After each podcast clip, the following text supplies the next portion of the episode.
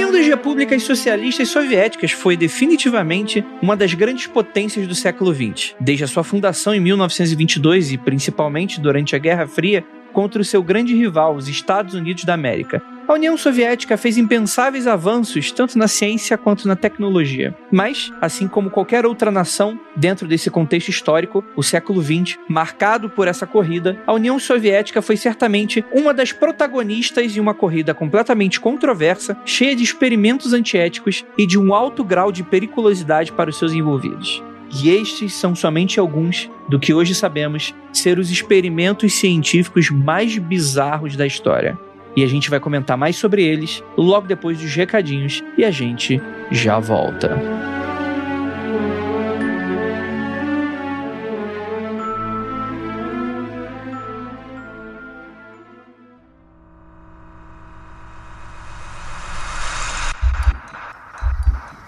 Não há nada de errado com seu áudio.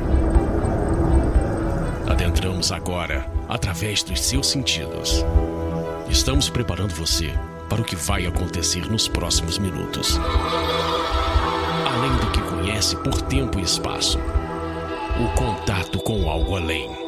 Não conte para ninguém e nunca olhe para trás, pois este é Mundo Freak Confidencial.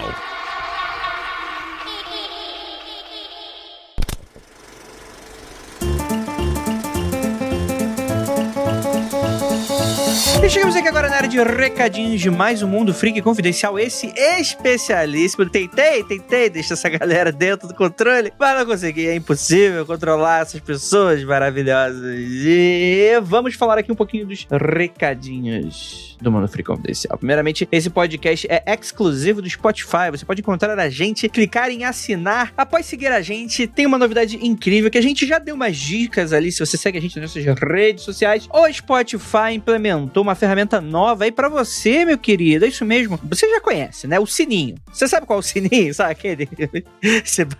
Você aí vem o Bafomé? Então, é isso aí com a gente. Você vai aonde? Você vai lá no perfil do Spotify, você tá escutando a gente no Spotify com toda certeza. Eu já imagino que você já siga a gente, mas tem uma aba agora só de notificações para você que segue a gente. Então, ativando esse sininho, você vai receber toda vez que sai coisa nova no feed, você vai ser o primeiro a saber, meu querido. Além do mais, na sua aba ali de biblioteca tem novos episódios ali, que ficam ali bastante explícitos pra você checar o que acabou saindo na semana e coisas nesse sentido. Então é mais um novo recurso aí pra você melhorar o seu consumo, né, o seu bem-estar aí e também, é claro, de, do seu entendimento e da sua atualização com relação ao Mundo Freak Confidencial. Então, muito obrigado pra você. Agora, famoso, clica no sininho. Eu sempre quis falar isso. Mentira. Lembrando a todos que o Mundo Freak Confidencial, apesar dele ser exclusivo do Spotify, ele não é o único programa da Casa Mundo Freak, que afinal de contas o Mundo Freak continua independente e com seus projetos incríveis, como por exemplo, aconteceu comigo, como por exemplo, o Cadáver do Podcast, que vez ou outra dá aquela bamboiada, mas, mas tá, tá lá, tá lá, vocês sabem que estão lá, que tá lá, tá. Inclusive, episódio da semana passada saiu, né, falando sobre monstros marinhos, né, a gente fez um recap de um episódio muito antigo nosso, que eu decidi é, é, falar um pouquinho sobre. Semana que vem, próximo Cadáver do Podcast, eu tem uma galera cobrando, Andrei, vocês vão falar de Green Knight no, no podcast? Eu vou falar de Green Knight no Cadáver do Podcast. Não sei se vai ter episódio do Mundo Freak Confidencial, acho que não, porque, enfim, vai perder o hype e tal, né? É, é um filme muito específico, né? Que ninguém sabe ainda direito como assistir, não vou dar dica de como eu fiz, enfim, se vira aí. Mas o Cadáver do Podcast, acredito que vai ter alguns spoilers, provavelmente, mas é pra uma boa causa, e além do que é uma história aí de séculos, né? Do século quatorze, eu acho, que é os primeiros contos aí das lendas arturianas. Então, fique aí. Aí, se você não, não viu o filme, leia o livro. O Universo dos Encantos? Não, leia ali o conto lá do, do, do Sir Gawain. Eu não sei falar o nome desse mano, tá? Gawain e o Green Knight, né? E o Cavaleiro Verde, que eu vou estar tá falando aí no próximo Cadáver Podcast, tá bom? E agora, sem mais delongas, anúncios de quarentena. Anúncios de quarentena.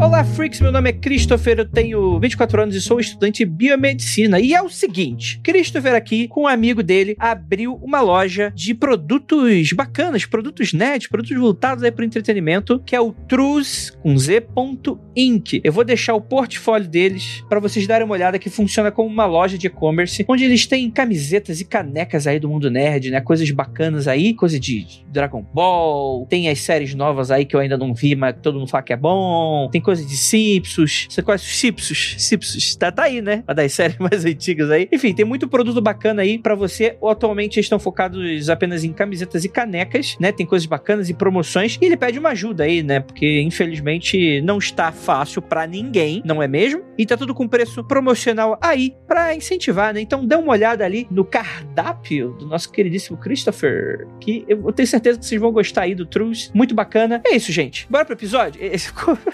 Deus do céu, a gente falou de temas muito escabrosos. Então é isso, o episódio ficou divertidíssimo, apesar de muito pesado dos temas, a gente tentou dar uma aliviada. Vamos ver se a gente consegue. E é isso, bora pra ele. E afinal de contas, o que acontecia na União Soviética, você vai descobrir agora no Mundo Freak.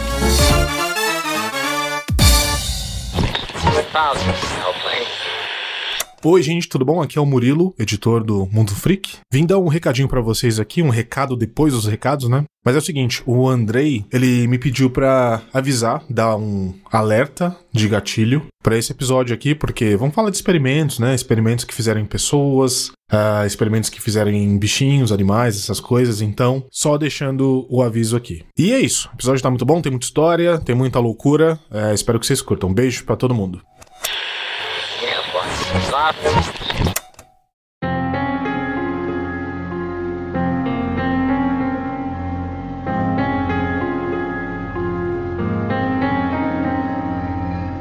Bom dias e belas noites, queridos ouvintes. Está começando mais um Mundo Freak Confidencial. E dessa vez, vamos para terras estrangeiras. Vamos viajar também no tempo, além do tempo e espaço, como diz a nossa abertura, para falar sobre experimentos bizarros, um tipo de pauta que costuma ser bastante popular, porque a galera é mórbida pra caramba, né? Tem a galera com os gostos muito duvidosos por aí entre os nossos ouvintes. Eu sou André Fernandes e hoje vamos falar sobre os experimentos bizarros da União Soviética. É, e antes de eu chamar aqui os convidados, deixa eu deixar uma coisa bem clara aqui, para não gerar furdunço. Temos podcast sobre M K Ultra, que a gente falou dos Estados Unidos. Temos podcast sobre laboratórios bizarros, que a gente falou de laboratórios japoneses durante a Segunda Guerra Mundial. Olha, na geopolítica global, a gente já falou mal de todo mundo. Nós somos pessoa não grata. Parecemos até presidente de certos países da América Latina, que a gente não tá mais sendo bem visto por aí. É, então eu só queria deixar pra vocês aí que a gente não tá passando pampanada, a gente não tá atacando ninguém, estamos equilibrados, a gente odeia todo mundo, em cima do muro como sempre. E pra me ajudar temos aqui nosso queridíssimo Marcos Keller. Soyuz, Hiroshima, Respublik Svobodnik. Quero só dizer o seguinte pra todos vocês, a União Soviética, essa sim tem inimiga, que nem a Beyoncé e os Power Rangers. Deixa é, eu ir rapaz. Pô, eu achei que você já ia chegar deixando todo mundo mal-humorado. Você tá muito bonzinho ultimamente, Kelly. Não, citou até Sonic, Ivo Robotnik aí, que eu, que eu escutei, eu entendi. Temos aqui a nossa queridíssima historiadora que vai falar sobre os demônios soviéticos do pós-guerra. Olá, ouvintes, tudo bom? Vamos aí falar dos demônios soviéticos ou não, da grande mãe Rússia, enfim, né? Vamos ver do que vai sair. Vamos ver o que, que vai sair. Tô curioso. Tô curioso. Ó, não me apronta nesse episódio. Não me apronta, hein? Eu nunca apronto, Andrei. Eu sou tão boazinha. Hum, tá bom. Temos aquele também, nosso queridíssimo O Hell. Estou aqui sob protesto. Só, olha, vocês param de show aí, que aí quem escuta depois nas redes sociais sou eu, né? Que tem que ficar respondendo lá. É bom que isso explica essa galera aí fora, né? Gritando, com bandeira. Temos aqui também um convidado especialíssimo, vindo diretamente de terras estrangeiras também, de outros podcasts, nosso queridíssimo Fernando Russell, o Tucano. E aí, Tucano, tudo bem? E aí, beleza? Obrigado pelo convite, sou um ouvinte também, mas eu vim aqui só pra confundir, tá? Não vim agregar. Vem agregar sim, professor universitário, da mais alto garbo e elegância, como fala meu, meu amigo Léo. Você vai agregar sim, que eu tenho certeza. Como dizem por aí, professor de história. Professor de história. É isso aí. Então é isso, gente. Vamos, vamos já começar aqui pro pau. União das Repúblicas Socialistas Soviéticas, uma das grandes potências do século vinte. A gente tem aí uma revolução que tirou a Rússia. Agora vou a pessoa que... A única pessoa que não estudou história desse grupo fazer um pouquinho de história aqui. Provavelmente eu vou errar tudo. Mas saindo de uma nação completamente agrária, né? Indo para uma das maiores potências da, da, do universo. Planeta Terra, né? Durante a Guerra Fria, né? Pós Segunda Guerra Mundial também, aí alçando aí o inimigo cara, número um do Ocidente. Você tá pisando em ovos maravilhosamente bem, cara. É incrível. É porque teve a Primeira Guerra, teve a Segunda e E foi o país agrário. Tá muito legal, cara. Continua. Na verdade, não teve a Segunda Guerra. Teve a Grande Guerra Patriótica. Ah, verdade. Depende de quem pergunta, né? Mas a ideia é que, tipo assim, existe na ficção, né, dentro dessa questão, a Guerra Fria, ela foi muito responsável. Ela foi? Ela ainda é, tá rolando ainda. Então, dizem que tá rolando ainda, mas não sei. Dizem que acabou também. O comunismo tá aí, mais vivo do que nunca, né? É, pra pra certas, certos eleitores brasileiros, com toda certeza, né? Pra mim, acho que tá, tá, tá revirando aí no túmulo. Mas, de certa maneira, a gente tem aí na, na Guerra Fria essa coisa da propaganda, né?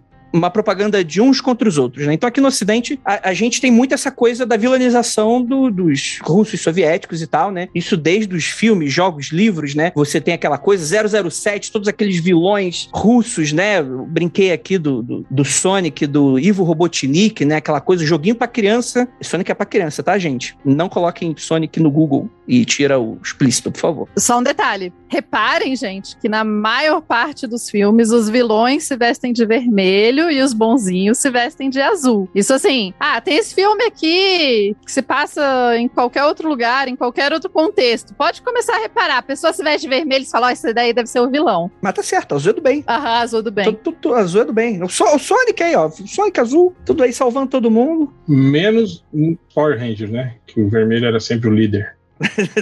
Era japonês, né? O design de cores aí, né? É completamente fora do, do, do padrão da escala cromática da gente. Não, mas o que eu queria dizer era isso, né? E, existe um pouco dessa carga de que a, a nação soviética, durante a Guerra Fria, né? Fora aquela coisa... E assim, situação de guerra, século vinte foi um, um momento em que diversos experimentos científicos... médicos de pesquisa, super antiéticos em vários lugares do mundo. E isso não é... Não é, não tô querendo aqui passar pano, não, porque tem coisas horríveis aqui que a gente vai comentar aqui hoje. Mas eu queria saber um pouco da opinião de vocês, assim. Vou começar aqui pelo, pelo nobre Tucano, que tá aqui com a gente. Cara, como é que você enxerga isso? Tem muita coisa de propaganda mesmo? Ou, ou os caras exageraram ali no, na dose? Já co- colocar na, na fria agora. Eu já começo falando com a, a coitadinha da Laika, né, velho? Mandaram é, ela pra lá. É, Laika é foda. Mas qual o problema do Do, dos russos com, com os bichinhos, velho? É, bicho.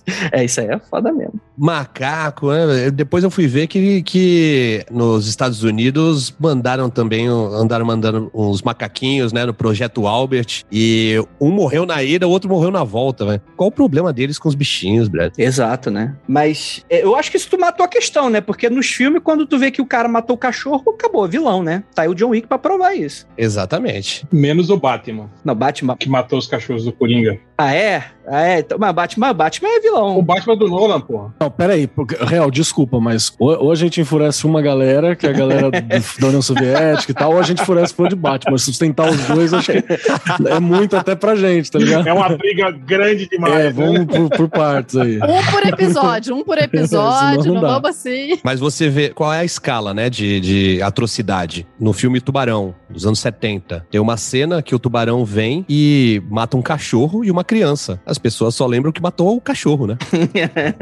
É verdade, mano. Cara, mas, mas isso é muito verdade mesmo, né? Animaizinho geralmente vai, vai direto na paixão da pessoa, né? Livros, bibliotecas, museus. Vilões, o que me afetam são sempre esses. É tipo, não, por que você tá destruindo isso? Não, entendi. Faça isso. Você odeia o Indiana Jones, então, né? Ele é um, não é um herói nem a pau, Eu né? tenho vários problemas com Indiana Jones. Eu, eu gosto e desgosto dele. Mas, assim, quando a galera queima livro de graça, queima tempos.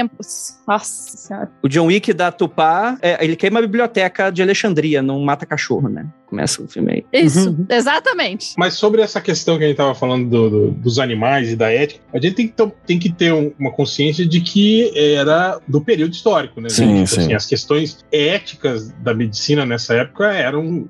digamos assim, os limites eram maiores do que, as, do que a gente tem hoje. A gente não tinha nenhum tipo de ativismo por direito animal, maus tratos, legislação sobre isso, não tinha nada. Uhum. O animal era visto, única e especificamente, como uma cobaia de testes mesmo. Era preferível você sacrificar animais do que você botar uma pessoa dentro do, uhum. do foguete, né, pra ver o que, que ia acontecer com ela. É, né? Hoje é impensável você fazer um negócio desse. É, apesar de que a indústria médica ainda usa muito animal como... como Como T S, ah, né? Rato, cachorro... Mas, por exemplo, num foguete você não coloca mais, né? Não, não. Não que a gente saiba, né? Inclusive. É, pra estação espacial, eu acho que não tinha, não tinha um, um conjunto de, de ratos lá na estação espacial fazendo... Ah, mas rato ninguém gosta. Rato aí é o preconceito estético. É isso que eu ia falar. Dependendo do animal, o pessoal não liga. É, exato. É, não, não, mas veja, eu sou, eu sou, eu sou um fanático por bacon, Ramon, né? Porco pra mim, porco pra mim é comida. Porco é planta pra você, né? Saquei.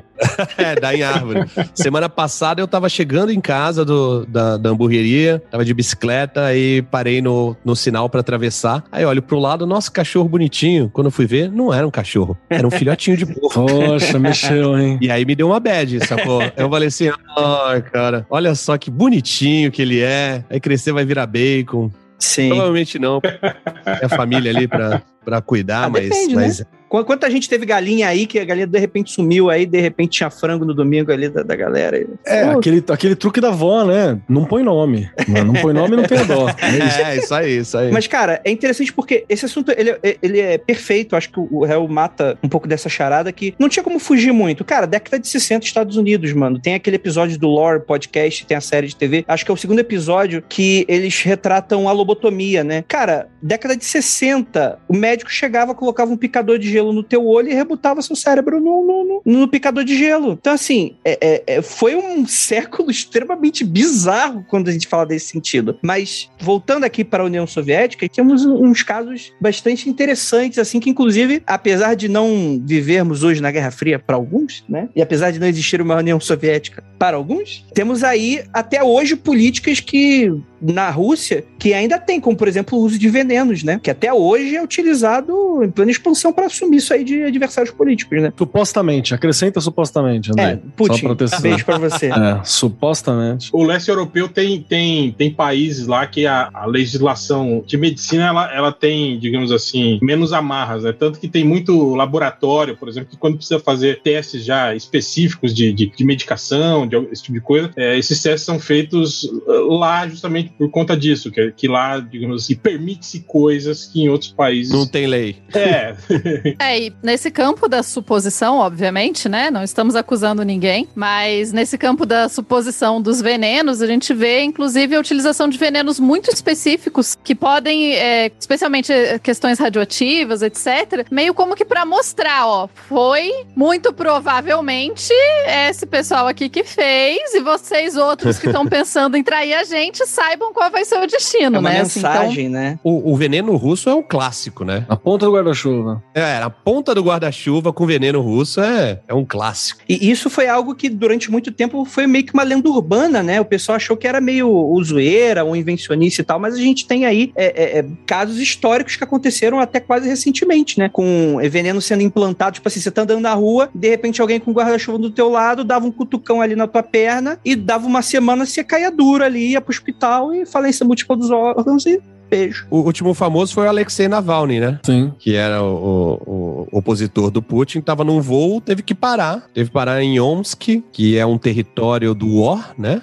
Que a gente sabe. Teve que parar porque ele, ele tava morrendo mesmo. E teve... ficou, ficou uns três meses no bico do corvo ali, quase Teve morrendo. Que ir pra Alemanha, né, pra ser, pra ser tratado. E depois disso, tenho certeza que melhoraram a fórmula do veneno também, né, pra ter certeza que não vai ser só... Não, é, é, é, foi Novichok, não foi? No, não foi Novichok? Não, o, acho que esse não foi o Polônio. Tem, tem um que é o Polônio. Que, que não, eu lembro o Polônio do... é anterior. É anterior? O Polônio é mais antigo. Esse é mais novo. O Novichok é a quarta geração do veneno russo. Ah, rapaz, aí eu tô, tô desatualizado. tô desatualizado. É obra-prima. Vale, vale deixar claro que o Vladimir Putin falou em entrevista que, obviamente, não foi ele que mandou envenenar o, esse último, que é adversário político dele, porque se ele quisesse ele morto, ele estaria. é, tendo a concordar. Era mais fácil mandar prender, né? Tem um argumento. Não, inclusive, o Navalny tá preso, né? Porque ele não podia ter saído da Alemanha para se tratar, para ser salvo, e quando ele voltou, foi preso. Deixa eu só puxar uma parada, assim, que eu acho que era uma, uma outra reflexão para dar uma acrescentada, que você me lembrou um esquema, né? Obviamente que a gente tá falando aqui, a gente vai falar sobre vários experimentos que aconteceram, e tem sempre uma dificuldade muito grande quando a gente fala sobre a União Soviética no geral, porque boa parte das informações que a gente recebe aqui, o que a gente recebeu sobre a União Soviética foi filtrada pelo grande filtro cultural estadunidense, americano e por aí vai. Então gente não, não recebe a informação muito clara, não recebe a informação completa, ou, né, a gente recebe ela razoavelmente enviesada de alguma forma. Então, tudo bem, isso, ninguém aqui é, a gente tá brincando, a gente tá falando tal, mas ninguém é, é bobo de, de não saber que esse tipo de coisa também acontece. Mas tem algumas, alguns pontos que eu acho que ajuda a gente a construir uma imagem, né? O Hel falou muito bem sobre o período, que eu acho que é importante lembrar, né? A gente tá falando de um período que, ah, as experiências com animais e tal. Gente, animal era animal nessa época, né? Agora que você chama animal de filho, e agora que eu tô aqui com, com as minhas duas gatinhas maravilhosas aqui dentro de casa, mas na época era, né?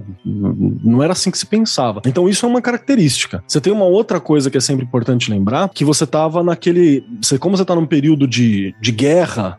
mesmo que seja uma guerra fria, a necessidade do avanço do poderio militar e o avanço tecnológico, ela é primal. Um pouco que você ficar pra trás ali, você tá colocando em, em risco a segurança da tua existência enquanto nação, da tua situação com o poder e por aí vai. Então é uma outra questão. Mas enquanto a gente bate um papo aqui, eu me lembrei de um, de um Nerdologia feito pelo Atila, nosso querido, nosso querido Atila, manda aquele abraço pro Atila aí, que ele fala sobre o, o, o Lysenko, né, que era um, um, foi um cientista soviético também e tal, e como tinha uma ciência que era, era do experimentar, né, era, a, a, a proposta é falar que nesse período esse grupo cientista soviético não tava pensando tanto em genética e mais em, em ambiente, colocando, mas é para levantar a questão da experimentação, uhum. né? Que você tinha uma, uma ciência muito mais de, de, de campo mesmo, né? Eu vou fazer experimentações, vou apertar aqui para ver o que acontece. Uhum, é. Se eu fizer isso, o que que isso causa? Exato, era essa a proposta. E aí você junta isso, você junta o período, você junta a guerra, né?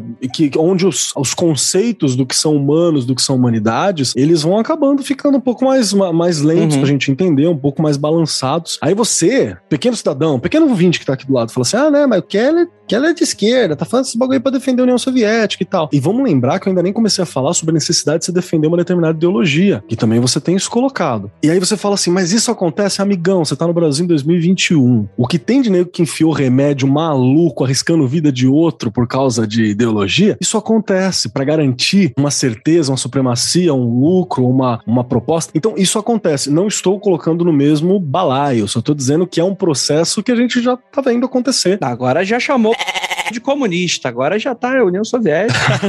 é. Eu tô falando que tem uma mecânica mental semelhante ali, ainda eram, eram Homo Sapiens lá e são Homo Sapiens aqui. Então é só pra dar uma visão um pouco distinta, assim, pra, pra, pra dar esse toque. Então a gente tá falando sobre um recorte mesmo, saca? Uhum. É uma parada que rola. Agora vamos falar do veneno soviético aí que... Será que tem no, no, no eBay? Só um adendo do... do é, tem a ver com, com a época também, mas tem a ver com cultura, porque é, a gente tá falando de muito tempo atrás, não historicamente, né, mas para nossas uhum. vidas aqui, com décadas atrás, mas a minha esposa morou na Espanha, né, a família dela é espanhola, ela morou na Espanha um tempinho, e ela, ela conta que na, no período que ela ficou lá, quando chegava as férias de verão, tinha campanha do, do governo para falar para não abandonar o, o, os animais domésticos, porque era assim, a pessoa chegava, a família chegava, comprava um um cachorrinho, um gatinho e tal, é, chegava na hora de viajar nas, nas férias, eles simplesmente soltavam na rua, iam viajar e na volta comprava outro. Eles estavam cagando e andando pro, pro, pro bichinho, sacou? Não tem esse amor, né? Então, assim, a gente fica pensando, fica boladaço, né? De, porra, é, botou a orelha na, na, nas costas do rato, fez transplante de cabeça, tipo... É nossa visão que a gente tem da nossa cultura, né? De apego ao, ao bichinho e tal, não sei o quê. E não é assim em todos os lugares do mundo, né? Cada lugar pensa de um jeito. Tem sentimentos diferentes e tal. Um jeito de, de racionalizar as coisas diferentes. A gente lembra do, do teatro que estava tomado por terroristas chechenos. E como eles, eles lidaram com aquilo. Não, a gente não negocia com o terrorista. Vamos invadir. É, morreu inocente. É, mas mataram todos os terroristas. Então, ok. É o nosso jeito de lidar com isso. É, esse é o preço, né? Que eles estão dispostos a pagar. Se fosse em outro lugar, se fosse, sei lá, na França, eles teriam queimado, né, se acontecesse isso, teriam queimado é, carros nas ruas. E enfiado bandeira no rabo também, que é uma cena maravilhosa. Vamos lembrar disso. Sim, total. Mas é interessante porque essa coisa do estudo e a pesquisa dos venenos, ela é bem antiga na União Soviética, né? Isso virou meio que uma característica dela, assim, né? De, de, de ser um padrão de se livrar de opositores, políticos, ideológicos, de espiões, é, enfim, né? Era uma maneira, não sei se ele elegante, né? Mas era uma maneira de você ser, ser efetivo, né? A questão é que ela é uma maneira assinada. Fica muito claro, assim, nas entrelinhas... É muito louco espionagem por isso, né? A Guerra Fria é fantástico. Fica muito claro nas entrelinhas de que foi eles que fizeram sem eles assumirem, saca? Isso é a parada. Lembrando que a gente tá falando suposições, não estamos acusando ninguém. Exatamente. O Rasputin foi envenenado, né? Também. Entre outras coisas. É, exatamente, né? O, o, o processo começou com o envenenamento, depois... Verdade. É, e assim, envenenamento não é como se fosse, né, uma super novidade que foi inventada na Rússia, né? Acho que não, todas não. as sociedades estão aí envenenando os outros há muito tempo, assim, envenenamento... Corte de podcast, o Tupá envenenou pessoas. Quem nunca? Mas é interessante, sim, essa, essa questão desse uso pra assinar uma coisa, né? E uhum. uso pra deixar o recado junto. A gente teve o caso, falando em espionagem, etcétera. No, parece que é um, são coisas muito distantes, mas teve o caso em dois mil e dezoito, que um, um ex-espião soviético foi envenenado na Inglaterra, junto com a filha dele, então... Sergei Skripal, né? E a Yulia. Uhum. Então, assim, não, não é uma coisa tão distante, né? E, e muitas vezes é, era pra mostrar, né? Em outro período era pra mostrar, olha, o nosso alcance é aqui. A gente pode te encontrar em qualquer lugar. Não adianta Entendi. Você achar que tá escondido. C- vocês acham, assim, na opinião de vocês, assim, tipo, o Brasil é muito longe ou... Tá tranquilo. Só pra saber, assim, se eu mudo meu tom. Aqui nunca... Eu peço pro editor dar uma melhorada aí. Não, não, não, não. não, não é longe. O Brasil nunca teve uma tradição muito grande de, de venenos, né? Mas uma pistola a galera gosta é, aqui, né? É, a eliminação de, de, de desafetos e políticos, esse tipo de coisa, né? O veneno nunca foi uma coisa muito, muito comum uhum. por aqui, né? É que é muito frio. O brasileiro gosta de um calor, né? No momento. Muito elegante. São mais diretos. Usa tiro, né? Alguns envenenamentos famosos aí. Supostos envenenamentos. Meu amigo, beijo pro meu amigo Putin. Meu amigo, amigão. Adoro os memes. Sempre curto todos do R T. Se quiser me dar um cachorro, eu tô aceitando. Por favor. Chama até de Laika. Um buquê de flores. Teve o Pavel Aliluiev. Meu Deus do céu. Agora, esse vai ser o podcast pra falar nome russo, né? Aliluiev. Pavel Aliluiev, que era cunhado do Stalin e oficial de serviço de informação militar, ingeriu ovo e café da manhã envenenado em mil novecentos e trinta e oito. Nadeja Konstantinova Krupskaya, que é viúva de Lenin, comeu comida envenenada em sua festa de setenta anos, em mil novecentos e trinta e nove. O Georgi Markov, escritor búlgaro que trabalhava na B B C de Londres, que em mil novecentos e setenta e oito foi envenenado de uma forma bastante diferente, picada causada da colisão de um guarda-chuva de um transeunte. Provavelmente foi um acidente, a pessoa estava passando claro, ali, claro. Ela tinha ali, por coincidência, né, um dispositivo no guarda-chuva que ela não ia usar. Ela estava com o guarda-chuva envenenado só como você faz, né? Tava só andando ali com seu guarda-chuva envenenado. Ivan Kivelid, que é um banqueiro e empresário russo que em mil novecentos e noventa e cinco inalou vapores tóxicos durante uma conversa telefônica. Cara, é muito criativo isso, né? É, isso mexe muito com o nosso imaginário, de certa maneira, né? Bem zero zero sete das ideias. E esse rolê de banqueiro prova que não importa se você é rico, né? É uma lógica um pouco diferente. Importa se você mexeu com as pessoas erradas, não necessariamente ter dinheiro. Uhum. Exato.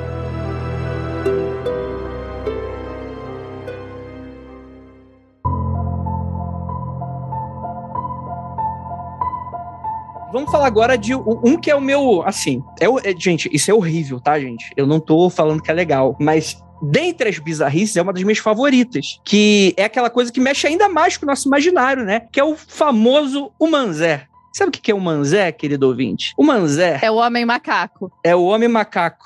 Exatamente, que não tem alma e nem coração. Exatamente, esse daí. Exatamente. Essa constante busca de inovações tecnológicas levou um médico veterinário, o Ilya Ivanovich Ivanov. Os nomes são muito incríveis, cara, da, da várias vilãs. Vou te ensinar um truque, assim, numa boa, que é o que eu faço quando eu vou ler literatura russa. Eu leio esse nome, Ilya Ivanovich Ivanov, e vira João na minha cabeça. Toda vez que eu passo por ele é João. E você tá certíssimo, porque Ivanovich Ivanov é João, filho de João. É, então, pronto, resolvido a minha vida. É, Ivan é João, né, em, em russo. Poxa, eu não fazia ideia. Eu sei que André é André. E Pavel, que você falou anteriormente, Pavel é Paulo. Rapaz, olha aí, ó. Ivan Pavel é João Paulo. Aí, ó. Mundo Freak é a cultura.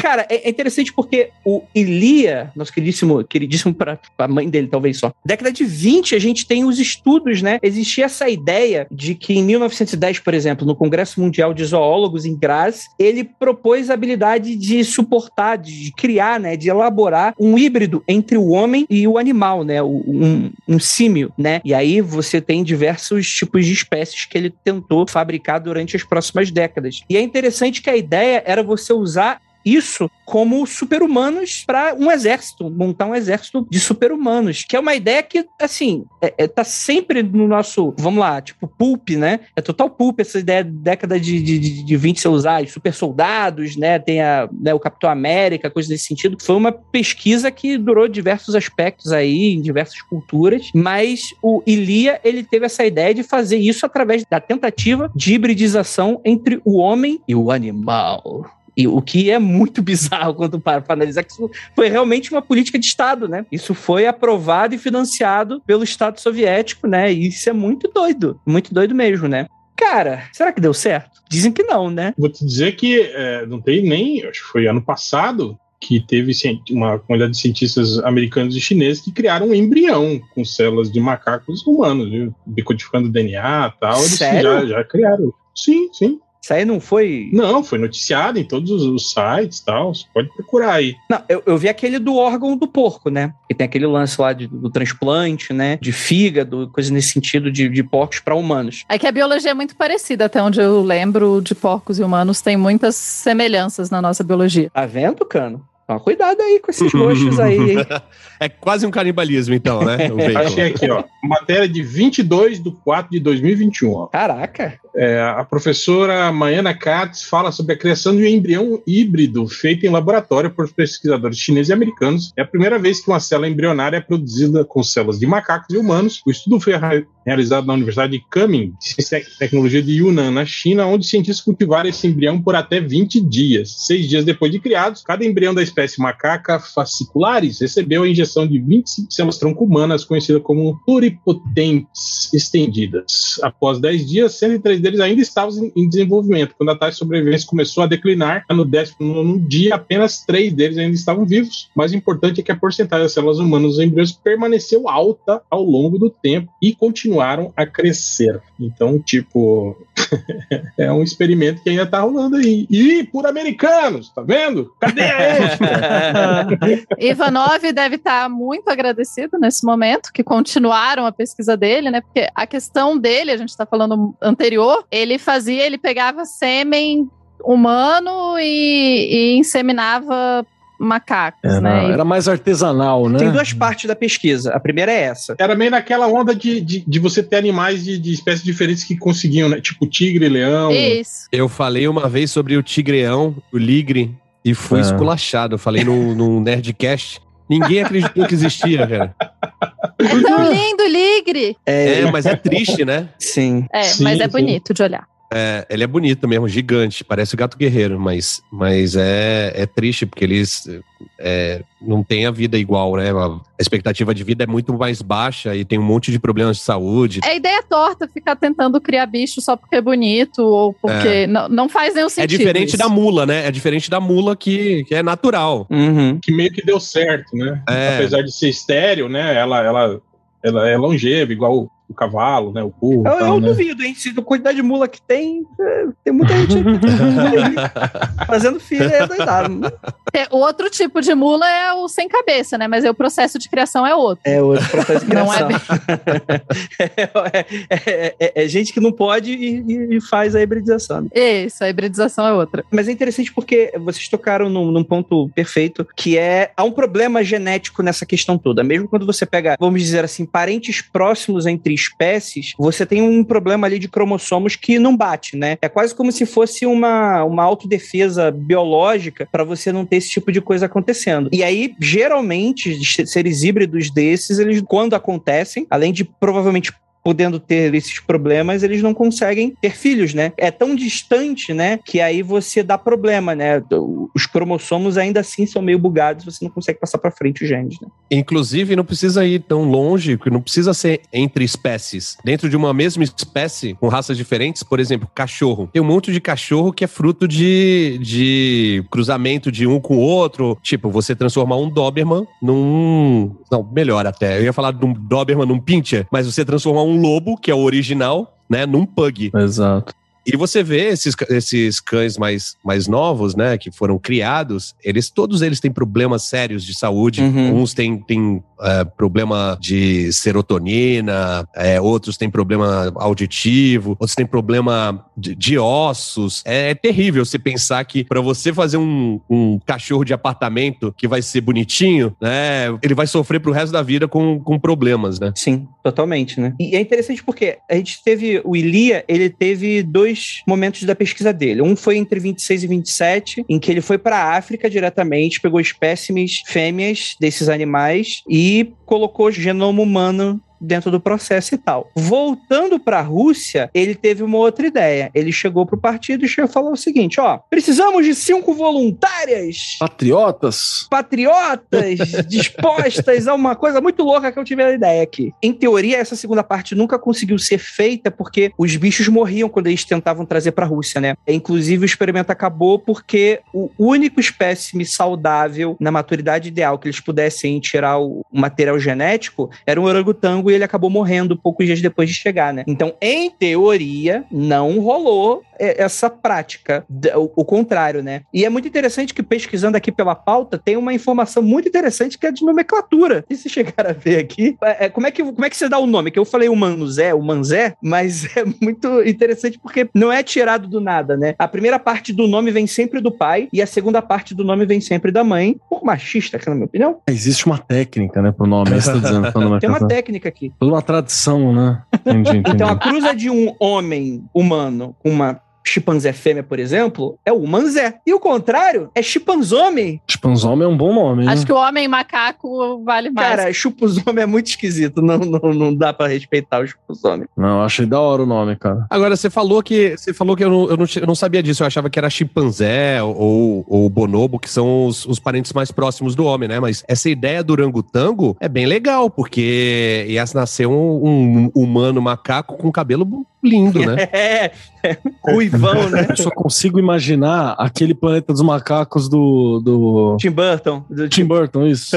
Só aquilo, que, que coisa maravilhosa, cara. E eu me lembro que qual foi a revista? Teve uma revista que fez uma, uma tipo uma pin-up da, de uma das macaquinhas, assim, saca? Tipo, de biquíni e tal. E você ficava confuso olhando aquilo. Você ficava, meu Deus, o que está acontecendo? E Andrei, tem aqui ó, uma, uma reportagem do I G de dois mil e dezoito, que falou, um cientista renomado fez uma afirmação e deixou o mundo da ciência eufórico. O psicólogo evolutivo Gordon Gallup relatou ao The Sun... Ah, deve ser mentira, né? The Sun. É, The Sun, é. Aí tu matou. Aí tu matou.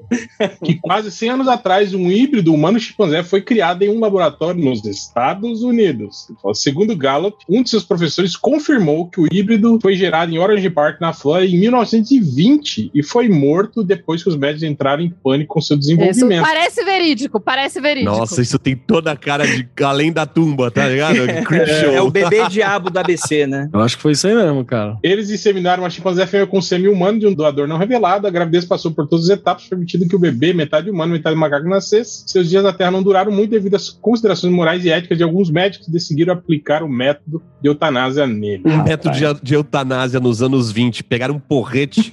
Deve ter sido isso mesmo. Mas, mas essa talvez seja é, é, uma das coisas que fica muito daquela coisa do, como eu brinquei, né? Também é muito do pulp, né? Você imaginar, tipo, uns quadrinhos do Hellboy. Você vê, não, tipo, um homem macaco russo sobreviveu e faz parte lá do, do escritório lá do, de investigação paranormal. É o Yeti. É, é o Yeti. Se mudou para o Nepal.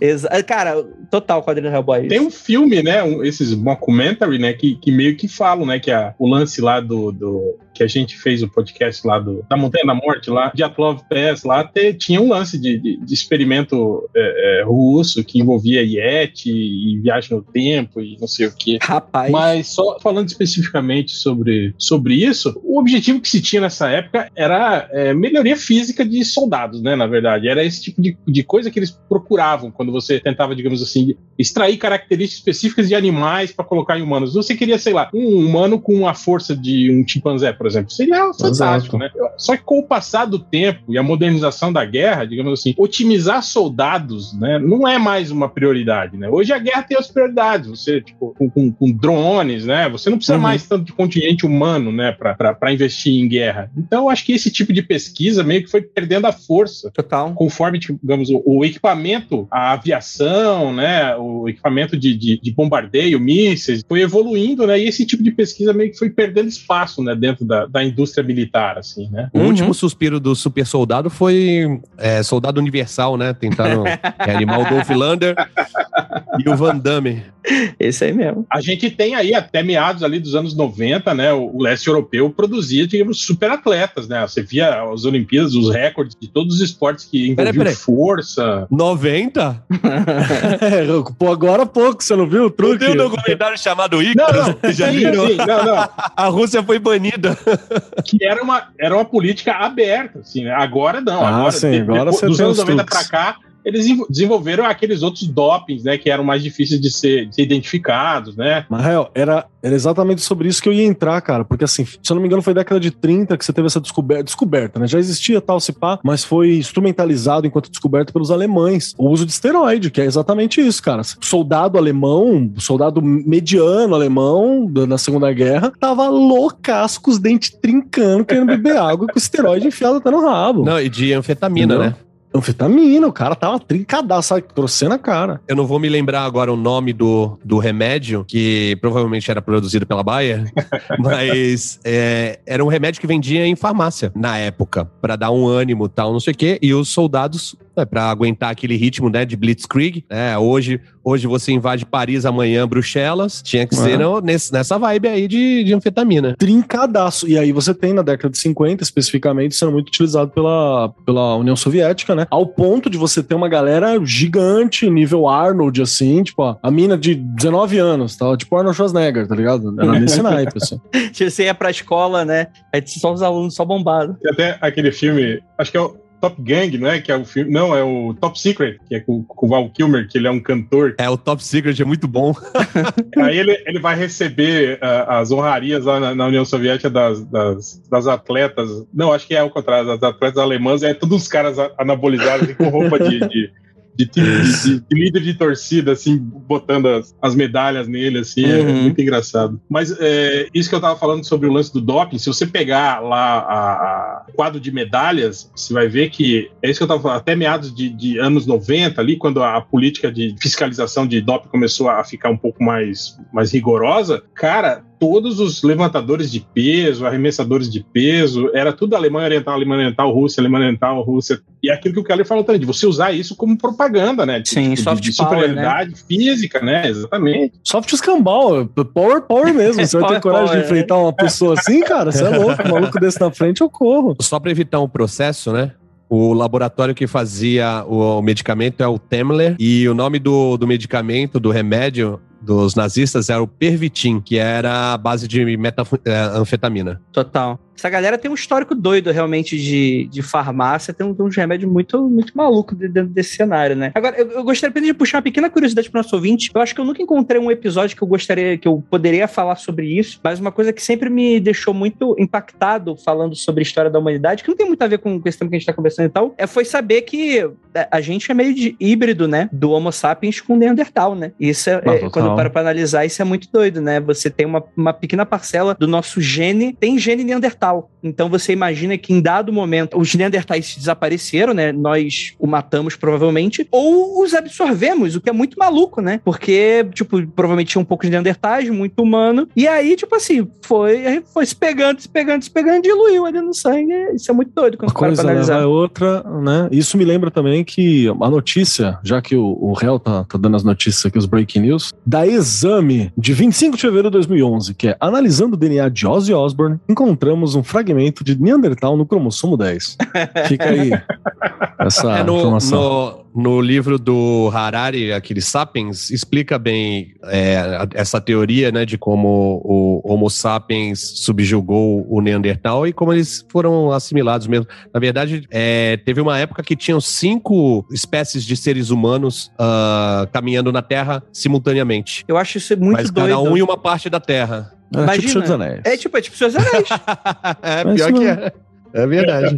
É, e assim, é interessante ver que o Neandertal, ele era visto como só bruto, incapaz de criar cultura, tal, até o momento que os cientistas descobriram que os Neandertais eram brancos. E a partir desse momento, e tem pesquisas mostrando essa virada na, no mundo científico, a partir desse momento, começou a se estudar os Neandertais numa luz muito mais, ah não, eles faziam cultura e tal, porque eles conseguiram ver a, que a, a pigmentação da pele dos Neandertais tinha uma pigmentação mais branca, e daí isso, a partir desse momento teve uma virada, né? Então quando a ciência adora falar que aí não tem não tem viés, é científico, aham, uhum. aham. Uhum, uhum. Mas o, o Neandertal, realmente, quando se fala em Neandertal, acho que é na, no, no popular ainda se pensa no famoso homem da caverna brucutu, né? Mas ele era realmente maior, mais forte e mais organizado do que o Sapiens. Era o Ron Perlman. Imaginem o Ron Perlman, era ele, o Neandertal. É, tipo é isso.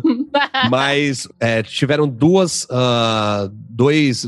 Não sei se se chama êxodo, do, do, do Sapiens da África. No primeiro, eles uh, foram em direção ao, ao norte e encontraram os Neandertais, porém foram repelidos por eles, porque eles eram muito mais organizados e mais fortes. Só que aconteceu a revolução cognitiva, que foi quando o, o Sapiens passou a conseguir imaginar as coisas e falar de coisas abstratas. No que que isso fez com que melhorasse a organização deles? Eles criaram uma cultura onde conseguia agregar mais indivíduos nas uh, sociedades. Então, enquanto você tinha sociedades de cinquenta, cem pessoas, nos Neandertais e nos Sapiens, depois da revolução cognitiva, eles passam a adorar uma divindade, sei lá, ao sol. Ah, o sol vai nos proteger. Aí, beleza. Muita gente, né, muitos Sapiens vão acreditar naquilo e vão se agrupar, e eles vão ter alguma coisa que vão ligar a eles. E aí, uhum. quando eles chegaram na segunda vez... Apesar de serem mais fracos, eles chegaram numa renca muito grande e botaram os Neandertais pra correr,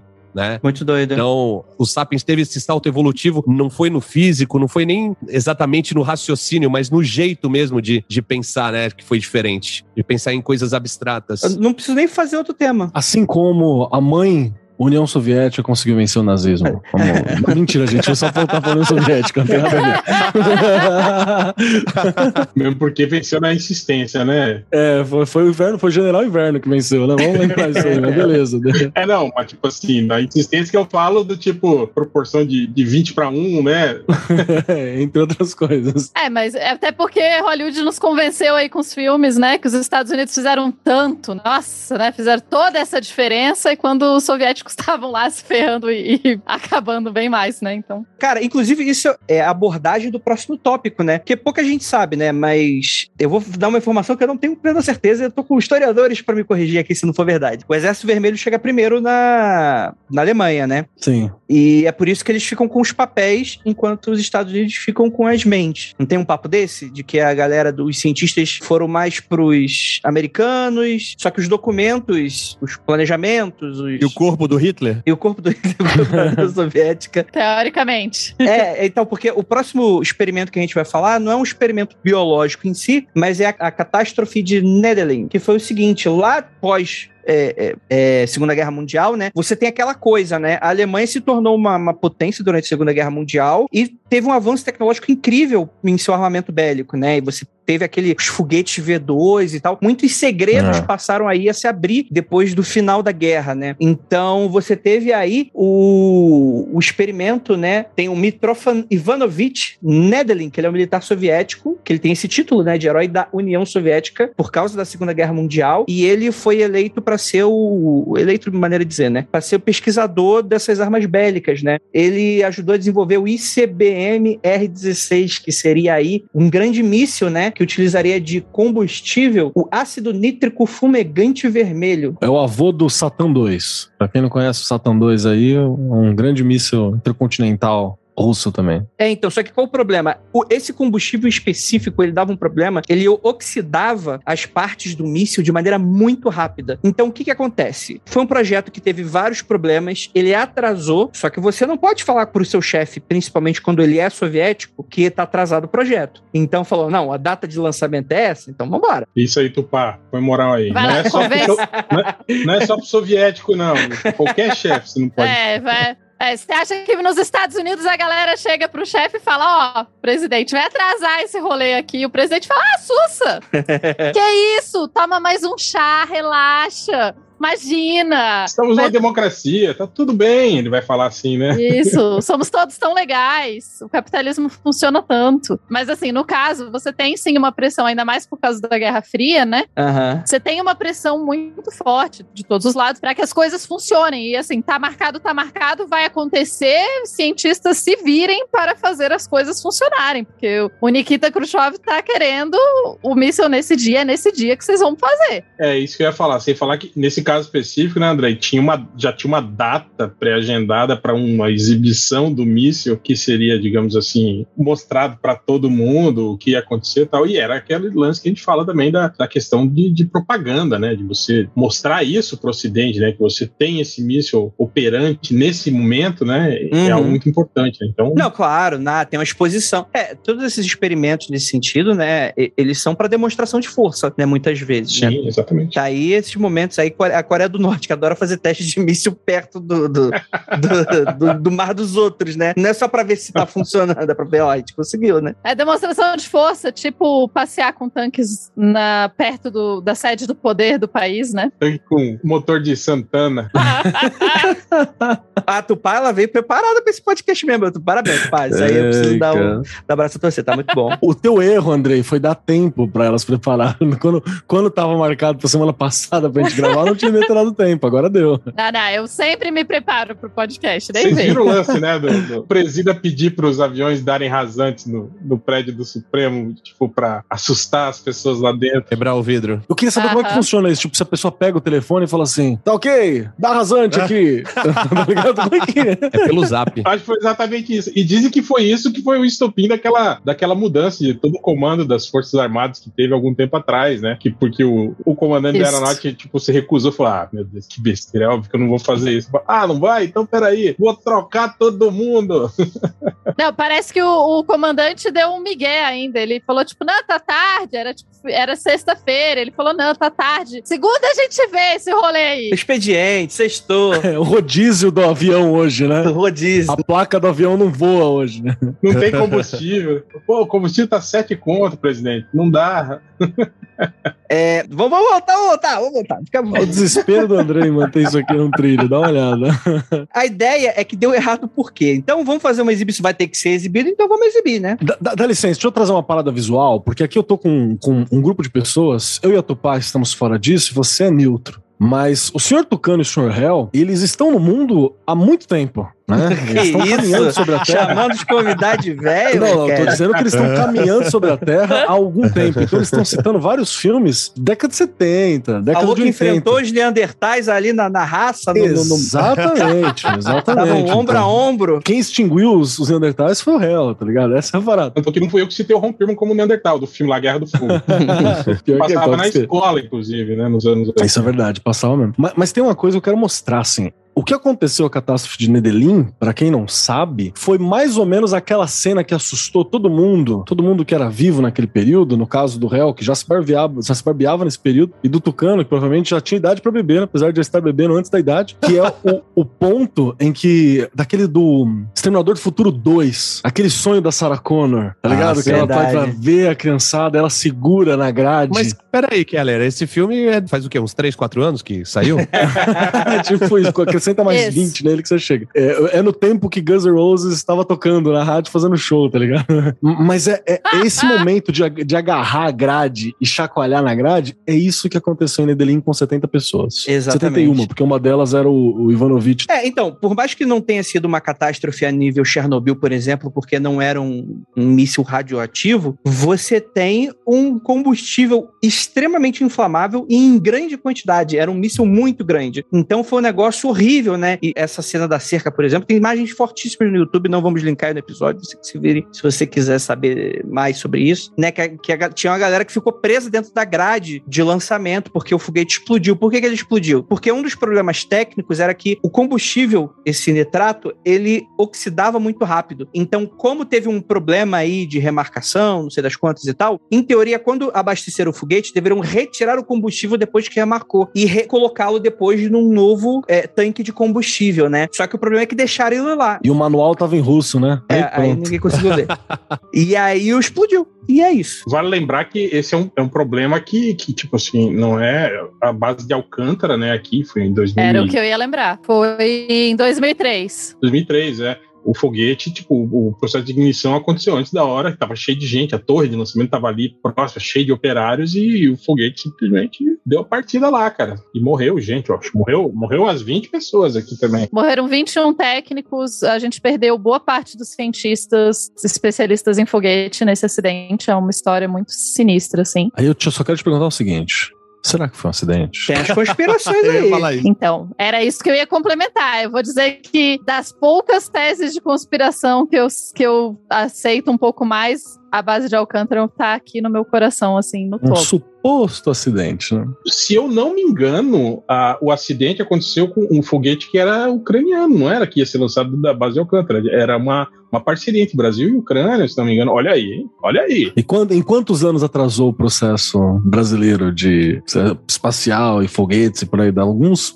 quarenta, cinquenta anos. Né? É, acabou, inclusive, né? Estão tentando agora, né? Até, até as crianças que estão sendo formadas agora, né, ganharem mestrado e doutorado delas. Isso, ah, o, o V L S um, que era o... um foguete brasileiro, ele tinha tecnologia brasileira e tal, e também tinha essa questão dessa, dessa troca com a Hungria, né? Eu, tenho, eu tinha um colega da facu- de faculdade que foi trabalhar na Hungria um tempo, e eu tinha eu tenho outra colega que é historiadora, mas também visitou Alcântara e etcétera. Então, foi um acidente muito estranho, nunca foi explicado. Mas tá tudo bem com ela, tá, né? Tá, não, ela, ela foi visitar depois. Ah, ela falou tá. que Ufa. Era muito, muito triste, muito sinistro, assim. Você começou nesse assunto aí, já fiquei preocupado. Não, já. Tá t- tudo bem, todo mundo bem. Mas, assim, é um acidente muito mal explicado. E, assim, quem sobreviveu até hoje não chega perto de ninguém com guarda-chuva na mão. Garanto pra você.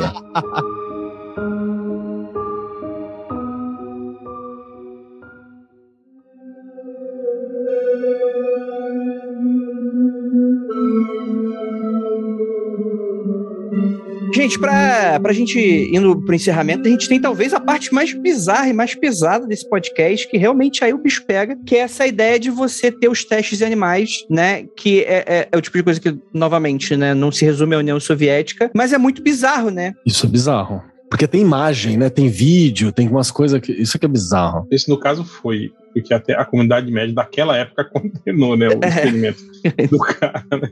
É, quando a comunidade médica da década de cinquenta fala que você está exagerando, é porque provavelmente você está.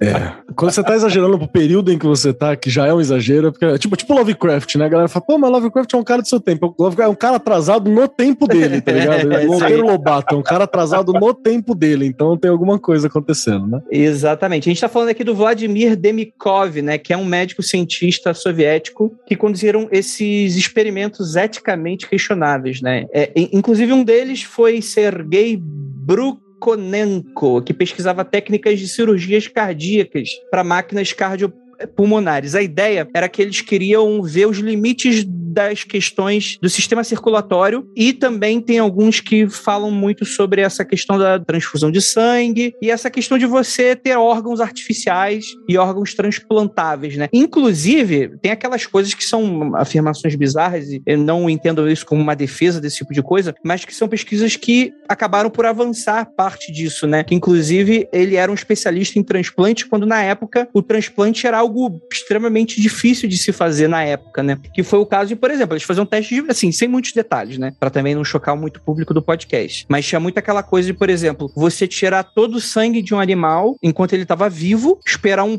um pouquinho e reimplantar de novo e ver o que que acontecia. por exemplo, para eles testarem como é que funcionava isso, né? Para quanto tempo que uma pessoa consegue ficar sem sangue, se você poderia, talvez, conservar e, e reanimar alguém depois de tanto tempo, coisas que vão dentro desse cenário, né? Inclusive, aí a gente tem uma das mais bizarras, né? Que uma das oca- ocasiões, o Sergei, né? Ele tinha criado uma máquina de bombeamento de sangue. Então, ele... É, é, você substituía todo o seu sistema circulatório por essas máquinas. E não é uma máquina, tipo, bonitinha, igual você vê hoje nos campos médicos, que te auxiliam a isso. A ideia era é que essa máquina substituísse. Sabe aquelas lendas, tipo, o Walt Disney, só tem a cabeça dele no fundo da Disney, animada, é, não sei das quantas? Então, a ideia era mais ou menos exatamente essa. Futurama, Futurama. É, Futurama, por exemplo, né? Você ter, por exemplo, só a cabeça pensante e animada de uma uma pessoa e o restante do corpo dela ser uma máquina. Ela tá ali sendo nesse sistema de vida, né? O que é muito bizarro quando tu para pra analisar dentro desse cenário, né? E eles praticavam isso com animais vivos para testar o funcionamento e até quando isso vai, né? É. é. É, é, lembra, não, é. Lembrando que, tipo assim, esse, esse é o protótipo da máquina que existe até hoje, né? Que é justamente a máquina que, que faz isso, né? Digamos, do processo de, de transplante, por exemplo, de coração, por exemplo, que você fica sem coração, é esse tipo de máquina que mantém o seu, o, o, o, a circulação do sangue no seu corpo enquanto eles trocam o seu coração e outros órgãos, né? Então, tipo assim, teve um avanço médico considerável por conta dessas, dessas, dessas bizarrices que os caras fizeram.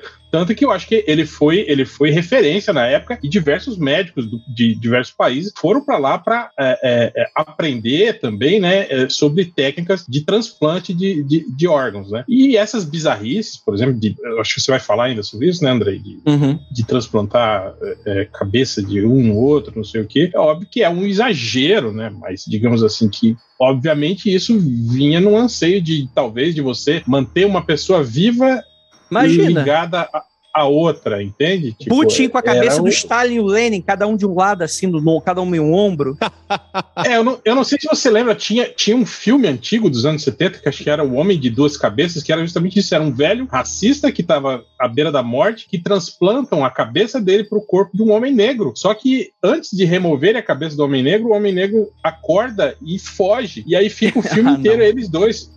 O, que... a cabeça consciente, né, do, do cara. Isso, isso é um filme sério? Sim, pior que sim, não é uma comédia não, cara, é um filme Meu Deus. sério dos anos setenta. Uma puta crítica social. Sim, exatamente, é, o, e o filme tem, tem muito disso, tem, uma, tem essa pegada aí, cara, de, de falar sobre racismo, né, tal, mas é um filme galho, galhofíssimo, Na né? real, o Andrei, você matou a pau na hora que você falou assim, eles estavam querendo testar os limites, você ia falar do bagulho cardio, pulmonar, uhum. sanguíneo e tal. Não, testar os limites, ponto.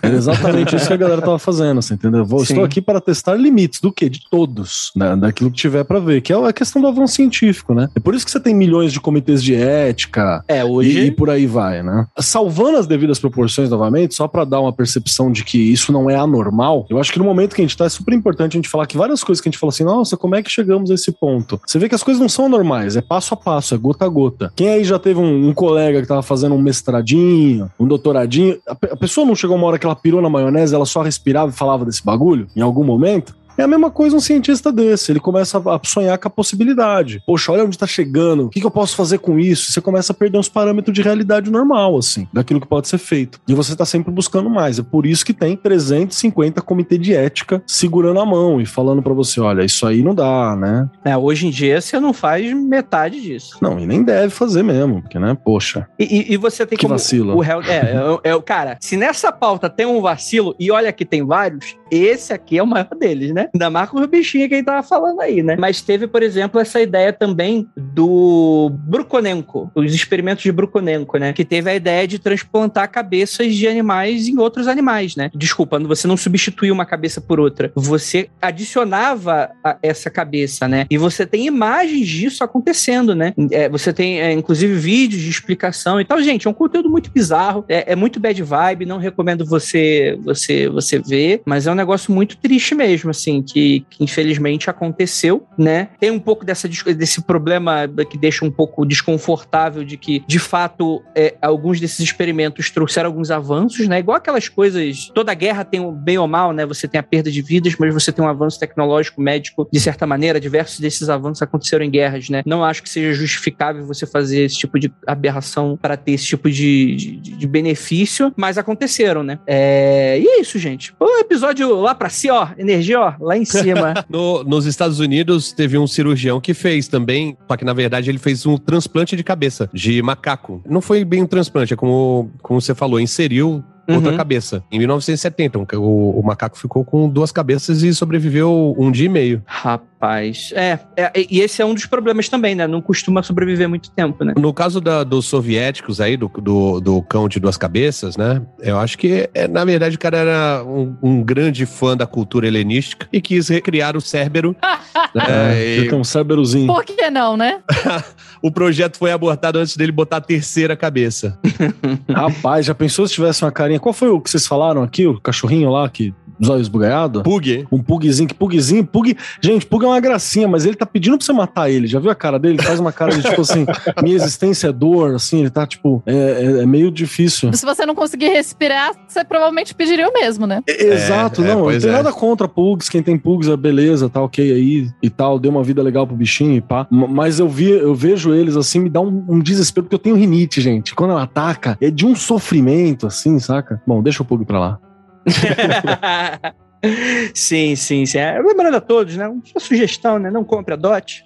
É bacana, um gesto bacana também. É... E é isso, gente. Não tem mais o que falar, gente. Acabou. Não tem mais, não tem o que é mais atrocidade? Não tem, gente. Aí tem que abrir outros países. Tem muita coisa que a gente não foi revelado. Você que tá pensando em reclamar da gente, fala assim, não, porque vocês estão xingando a mãe e tal. A gente tem também um falando dos bagulho do... da C I A também. Vai lá, ouve o outro aí, equilibra. Né? Tem outro soviético que eu queria muito fazer depois. Os experimentos de paranormalidade psyops que teve. Podemos. Ah, eu tenho eu tenho umas paradas sobre isso. Isso é legal. Que esse, esse é maravilhoso. Me chama, me chama, por favor. Tem aquele livro, né? Experiências, sei lá o que, na Cortina de Ferro. É, é tipo assim, é um livro estadunidense também, tal, americano, e ele tá feito naquele mesmo contexto dos filmes do Rambo e do, do filme da Anastácia, né? Que começa com todo mundo chorando, ah, como o comunismo nos destruiu e tal. Mas é legal o livro. Vocês viram esse documentário do Netflix dos Trigêmeos? Eu vi. Cara, você viu que troço bizarro? Tipo assim, foi, obviamente, foi um experimento que, que uma, uma, uma empresa de adoção fez nos Estados Unidos, de tipo assim, de separar gêmeos idênticos e deixar eles em famílias, digamos assim, de níveis sociais diferentes, mas com uma estrutura familiar parecida, e observar. Tipo assim, foi confirmado que foi um experimento, só que, tipo assim, os, os documentos a respeito disso são todos sigilosos, estão todos, sabe, é, é, os caras uhum. não tiveram acesso a... a,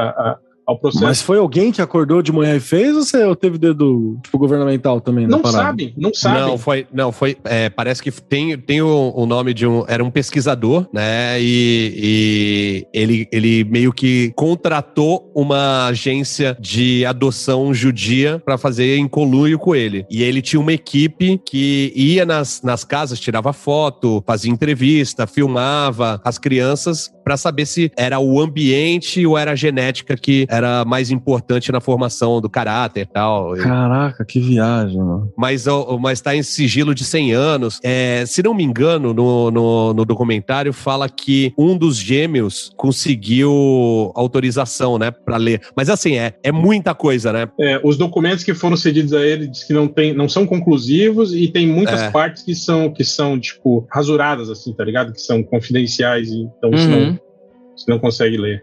Mas, Mas tipo, é bizarro também, e, é, bizarro. e é, uma, é, é uma experiência. Não, eu tô pensando o seguinte, é cem anos pra descobrir tipo, uma experiência que movimentou grana, equipe e tal. Vamos descobrir ao mesmo tempo que a gente, se o presidente se vacinou ou não, né? Porque tá muito querido. De... ou quantas vezes e que qual crachá os filhos entraram é. no Palácio do Planalto. Cada um com seu segredo. Informações, né? Ah, sensíveis. Rapaz, sensivíssimas. Ou quanto ele gastou no cartão de crédito corporativo. Isso. T V, né? Então, gente, é isso. Gostaria muito de agradecer a participação de vocês nessa mesa maravilhosa é, e a, também a vocês que acompanharam esse podcast até o final. Eu vou pedir, Tucano, você, você é um cara que tá precisando da nossa ajuda pra, pra, pra dar um up aí no... no, no... Você quer dar um, quer um jabá aí? Quer, quer falar um pouquinho dos seus projetos? Falar um pouquinho da gente? O meu projeto agora durante a pandemia foi só sobreviver. Eu parei de fazer vídeo, eu passo o dia inteiro xingando o presidente no, no perfil Cancer Jack no Twitter. E se eu tivesse que deixar uma mensagem para os ouvintes aqui, uh, seria como um hambúrguer. Se estiver em Santos ou em São Paulo, mais fácil, né?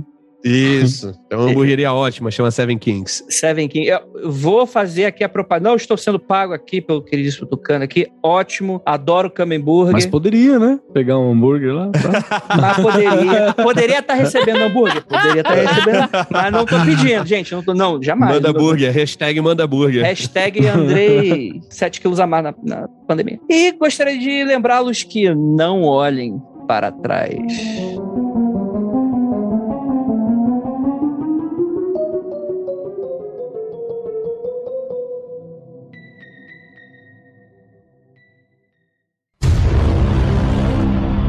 Não olhem para trás, pois Cérbero, com um guarda-chuva na mão, porque o Cérbero implantaram montado, a mão dele, né? Montado no macaco, né? Tá atrás de você. É, o homem macaco que não tem alma nem coração. Exato, vamos deixar claro. Putin em cima, né? É... Caralho, Putin cavalgando um centauro, macaco, Cérbero, cachorro. Fantástico. É isso. Cadê? Aí, eu quero isso. Imagens disso, eu quero desenhos disso. mundo freak ponto com ponto b r